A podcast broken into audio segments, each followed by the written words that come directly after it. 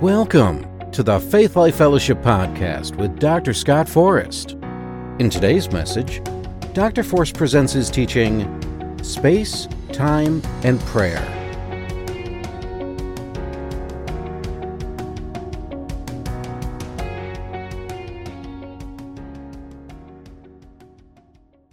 I want to begin this morning by talking a little bit about one of my favorite topics space and time. I even wrote a book about it called Reflections of Space and Time back in 2012. And it must have struck a chord with readers back then because the Kindle version spent about a year and a half in the top three best rated in science and religion. So if you're interested, it's still in all digital formats if you want to see if you can find it. So, what I'm going to do today is I'm going to use a short discussion of space and time that will actually end up helping you in your everyday prayer life. It could probably stand as a sequel to last week's message on practical direction, which also came, coincidentally, from chapter 8 of my book. So, you might hear some overlap if you were here for last week's message or you listened to the podcast. So, the title of my message today is once again Space, Time, and Prayer. So, let's begin in the beginning at Genesis 1 1. So, turn with me in your Bibles or your devices to Genesis 1, verse 1. In the beginning, God created the heavens and the earth. Here's how I read it In the beginning, time. God created the heavens, space, and the earth, matter. So, according to the Bible, we live in a four dimensional physical universe of space, time, and matter, which was created by God Himself. Scientists call it the space time continuum.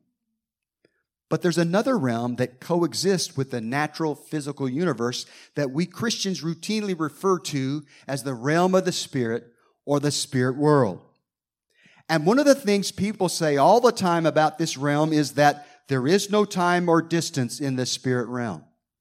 You hear people say it all the time, even preachers. But the Bible, if you read it carefully, actually says the exact opposite. For example, in his vision of the New Jerusalem, the Apostle John saw 12 gates in the city walls each made or built with a single pearl. Revelation 21 21. Now, I happen to know from my study of Revelation that the city walls in New Jerusalem are 216 feet high. So the gates would have to be at least 216 feet high to fit the walls, right? So you got to cut out of a pearl that's going to have a diameter of more than 200 feet. That's a pretty healthy sized oyster, if you ask me. Evidently, in heaven, they have some construction techniques we are unfamiliar with. They can do some things we can't do on planet Earth. But I find it interesting that some of the same types of matter exist in heaven that exist on earth, like gold and pearls. Jesus said to his followers, In my Father's house are many mansions. I go to prepare or to build a place for you. That's John 14, 2. So, putting these things together, the city of God evidently is a place that was built and is continually being built as a place for the righteous to dwell. Jesus also said that hell was prepared or built for the devil and his angels. That's Matthew 25, 41. And although heaven and hell exist in the spirit realm, they have some type of substantive matter. They have gates, they have walls, they are separated by some type of distance or space, and they had a time when they were created. And if they had a time when they were created, they exist in the realm or exist in a realm that includes space and time. I see fog lifting from the brains in here this morning. Hang with me, hang with me. I got to get this off my chest. I want to zero in on time for a second and let you know that according to the Bible, there is time in heaven. There is time in the spirit realm. If you read through chapter 5 through 8 of the book of Revelation, you find that Jesus opens seven seals that pronounce seven judgments on the earth during the tribulation period.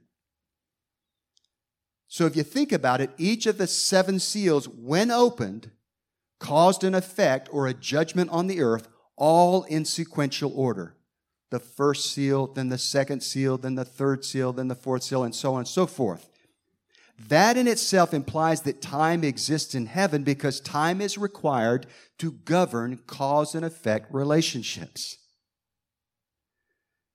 So, if all of that is a little bit hard for you to grasp, let's read what happens when Jesus opens the seventh seal, and you find that in Revelation chapter 8, verse 1. If you would turn there, Revelation chapter 8, verse 1.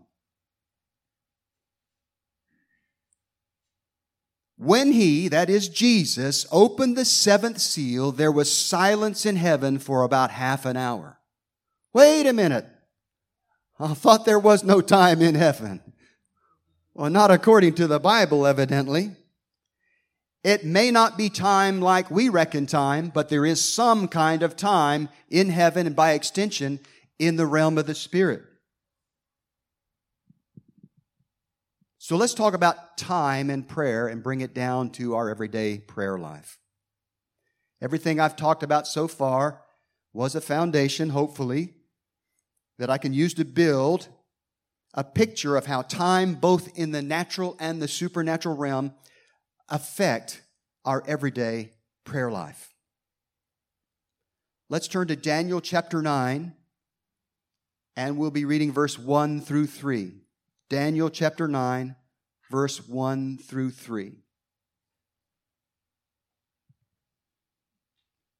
Y'all, I want you to know, you visitors, most of my messages are not this complex to begin with.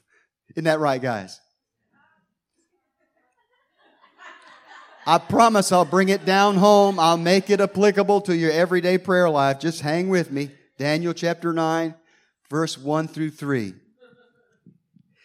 In the first year of Darius, the son of Ahasuerus, of the lineage of the Medes, who was made king over the realm of the Chaldeans, in the first year of his reign, I, Daniel, understood by the books the number of the years specified by the word of the Lord through Jeremiah the prophet, that he would accomplish 70 years in the desolations of Jerusalem. Then I set my face toward the Lord God to make request by prayer and supplications with fasting, sackcloth, and ashes. So here we see that Daniel, who was living in captivity in Babylon, understands by reading the prophet Jeremiah that the time of Israel's captivity is coming to an end. They must soon return to their homeland, rebuild the temple, and then the city and the streets and the walls of Jerusalem. And if you read from there, verse 4 through 19, the verses that follow, you hear a very passionate prayer being offered up by Daniel as he confesses the sins of Israel and asks God to prepare them spiritually for their soon coming release from captivity. We talked about this on Palm Sunday, Daniel's 70 weeks. And if you want to get into that in detail, I urge you to go to the podcast and listen to it. So, going down Daniel chapter 9 to verse 20. Skip on down to verse 20 because we're going to skip that long prayer and get right to the heart of the matter. Verse 20. Daniel says, Now while I was speaking, praying and confessing my sin and the sin of my people Israel, and presenting my supplication before the Lord my God for the holy mountain of my God. Yes, while I was speaking in prayer, the man Gabriel, whom I had seen in the vision at the beginning, being caused to fly swiftly, reached me about the time of the evening offering. Notice it says that the angel Gabriel was caused to fly swiftly in order to appear to Daniel and bring the answer he was seeking. So, the first thing I want you to see is that flying swiftly implies velocity. And velocity is a measure of distance traveled over a period of time. So once again, we see from the Bible that there is time and distance in the spirit realm, the realm in which angels operate and fly swiftly from one place to another. Verse 22. And he informed me and talked with me and said, O Daniel, I have now come forth to give you skill to understand. At the beginning of your supplications, the command went out, and I have come to tell you, for you are greatly beloved. Therefore, consider the matter and understand the vision. Here's the really cool part. The angel Gabriel declared to Daniel that the moment he started praying, even before he finished his prayer, God gave command to him for him to fly swiftly from heaven to earth and bring him the answer that he needed. And what's even cooler than that is the angel Gabriel ends up giving Daniel way more revelation than he asked for if you read the whole chapter he not only tells him about Israel's immediate future, but he tells them about Israel's far future, even to the point of telling them the exact day that Jesus the Messiah would ride on a donkey through the gate beautiful in Jerusalem and reveal himself to the people of Israel and give his life as a ransom for the whole world. He predicted the exact day, 33 AD, Palm Sunday. Again, I say, if you want to hear about this more detail, go to Palm Sunday. It's called Palm Sunday in 70 weeks, about uh, three weeks ago, I think. All right. I talk about it in great detail. I'm trying to steer clear of it today. Getting back to Gabriel, listen to me. If Gabriel started flying to the earth the moment Daniel started praying and got there before he even finished, it didn't take him long to get from heaven to earth.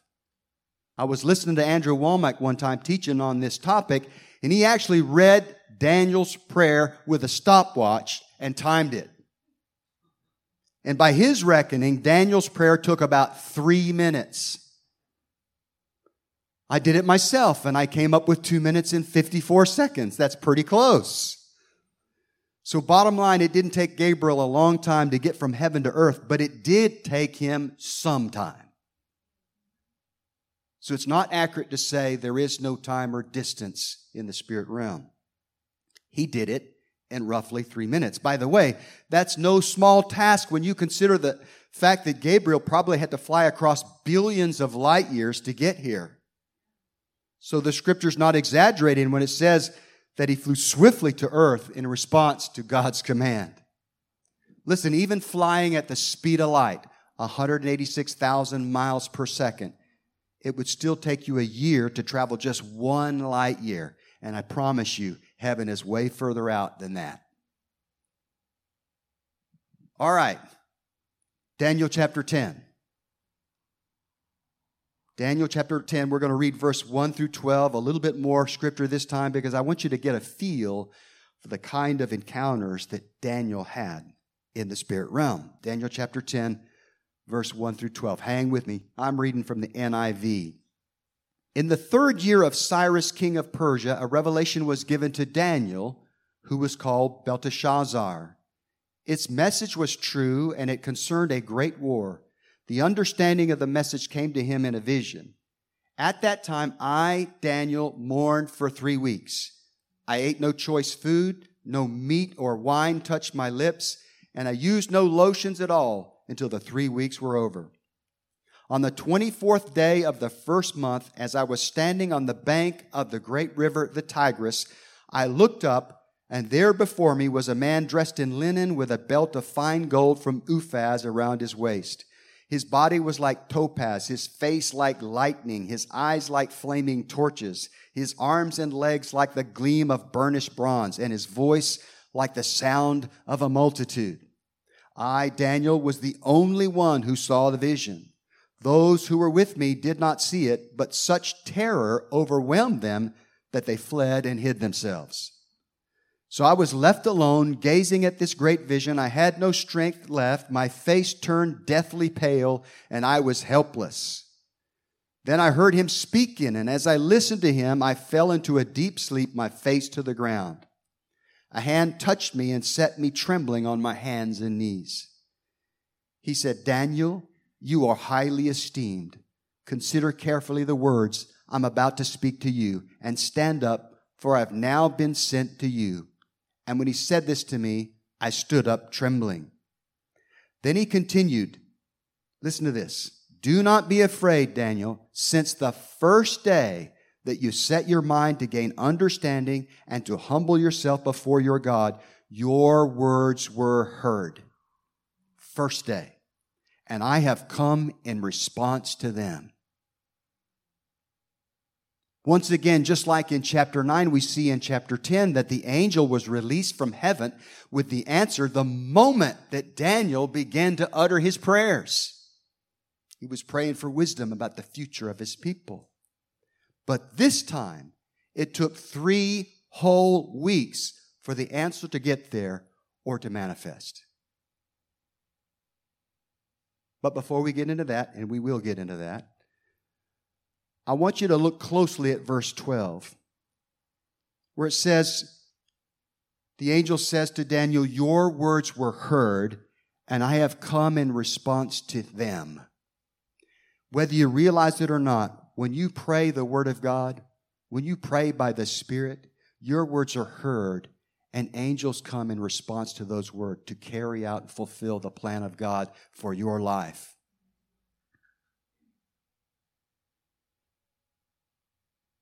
Psalm 103:20 says, Bless the Lord, ye his angels that excel in strength, that do his commandments, hearkening unto the voice of his word. You want to launch angels? Fill your mouth with the word of God because that is what they respond to. You want your prayers to be successful? Fill your prayers with the word of God, and angels will come in response to your words. By the way, if you do not fill your prayers with the word, they're probably just going to stand idly because you've given them nothing to do. Amen. Hallelujah. So, whether you speak by the Spirit or whether you speak the written word, angels respond to your words to bring the fulfillment of those words to pass in your life. All right, so let's get back to Daniel chapter 12. And for continuity's sake, I want to reread verse 12 and then read through verse 14. So, Daniel chapter 10, verse 12 through 14. I'm reading from the NIV. Then he continued, Do not be afraid, Daniel.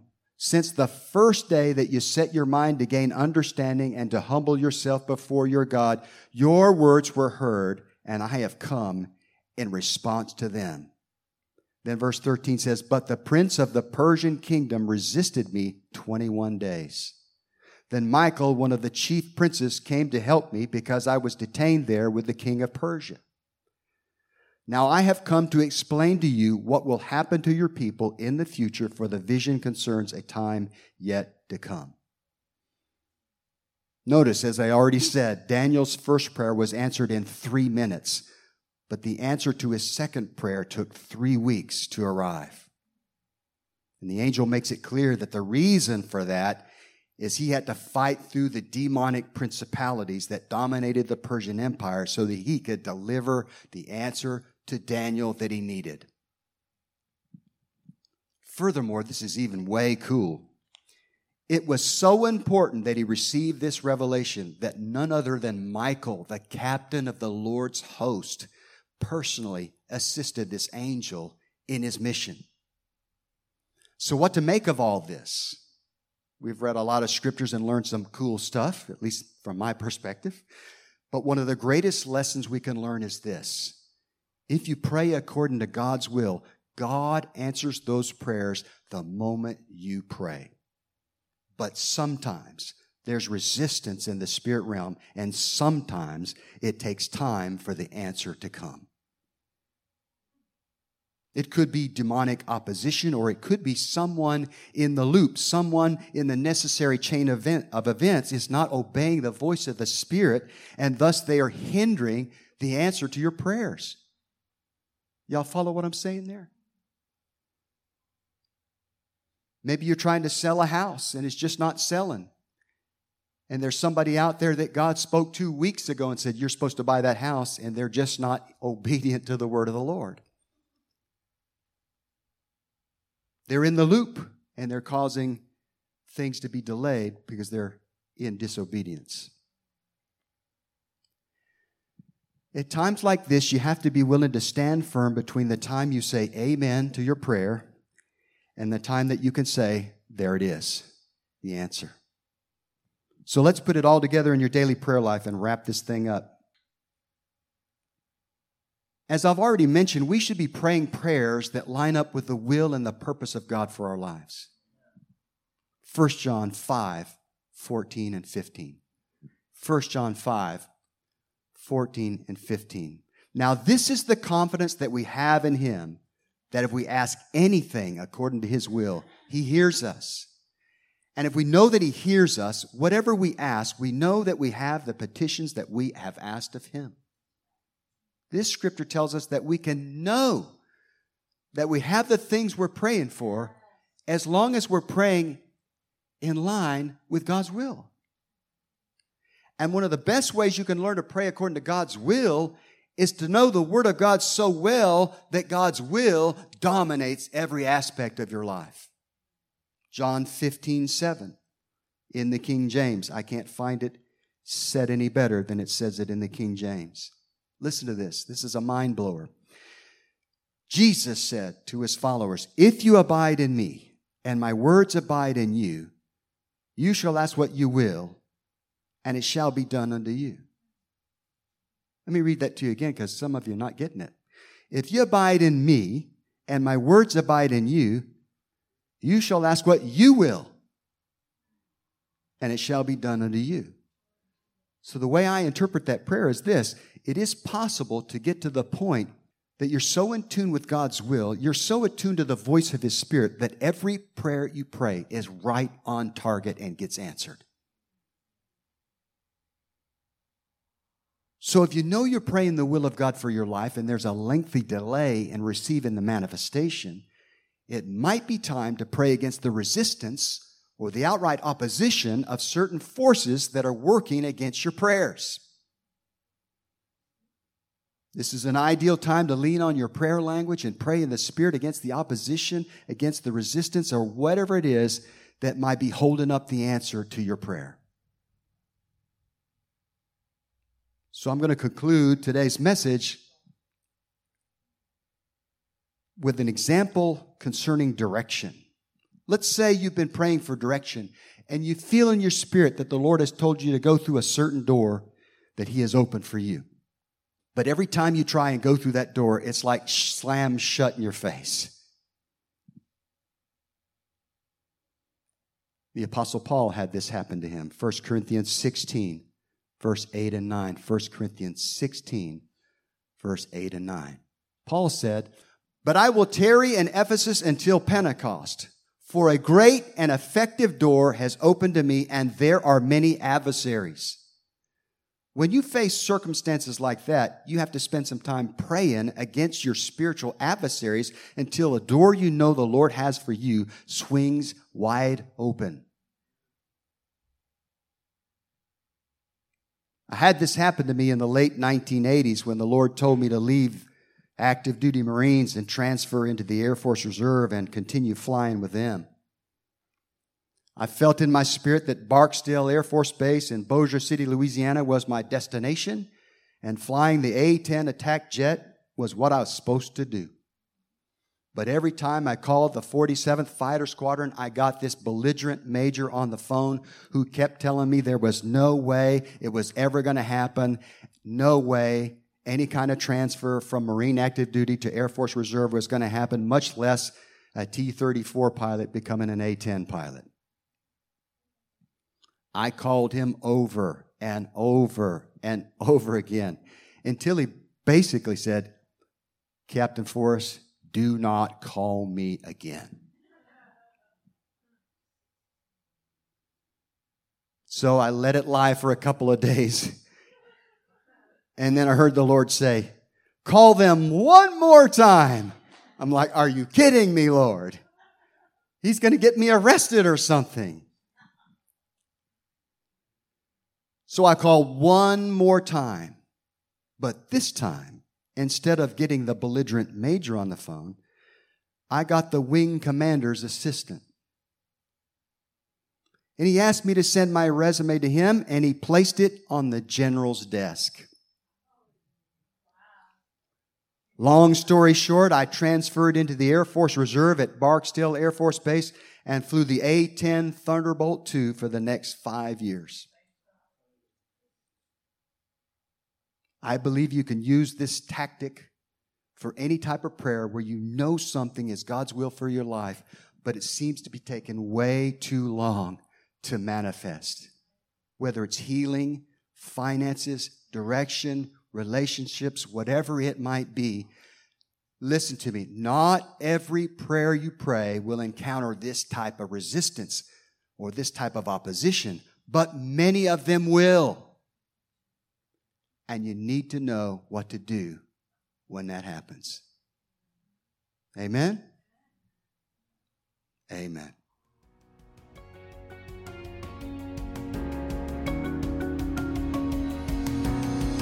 We hope you enjoyed Dr. Forrest's message Space, Time, and Prayer.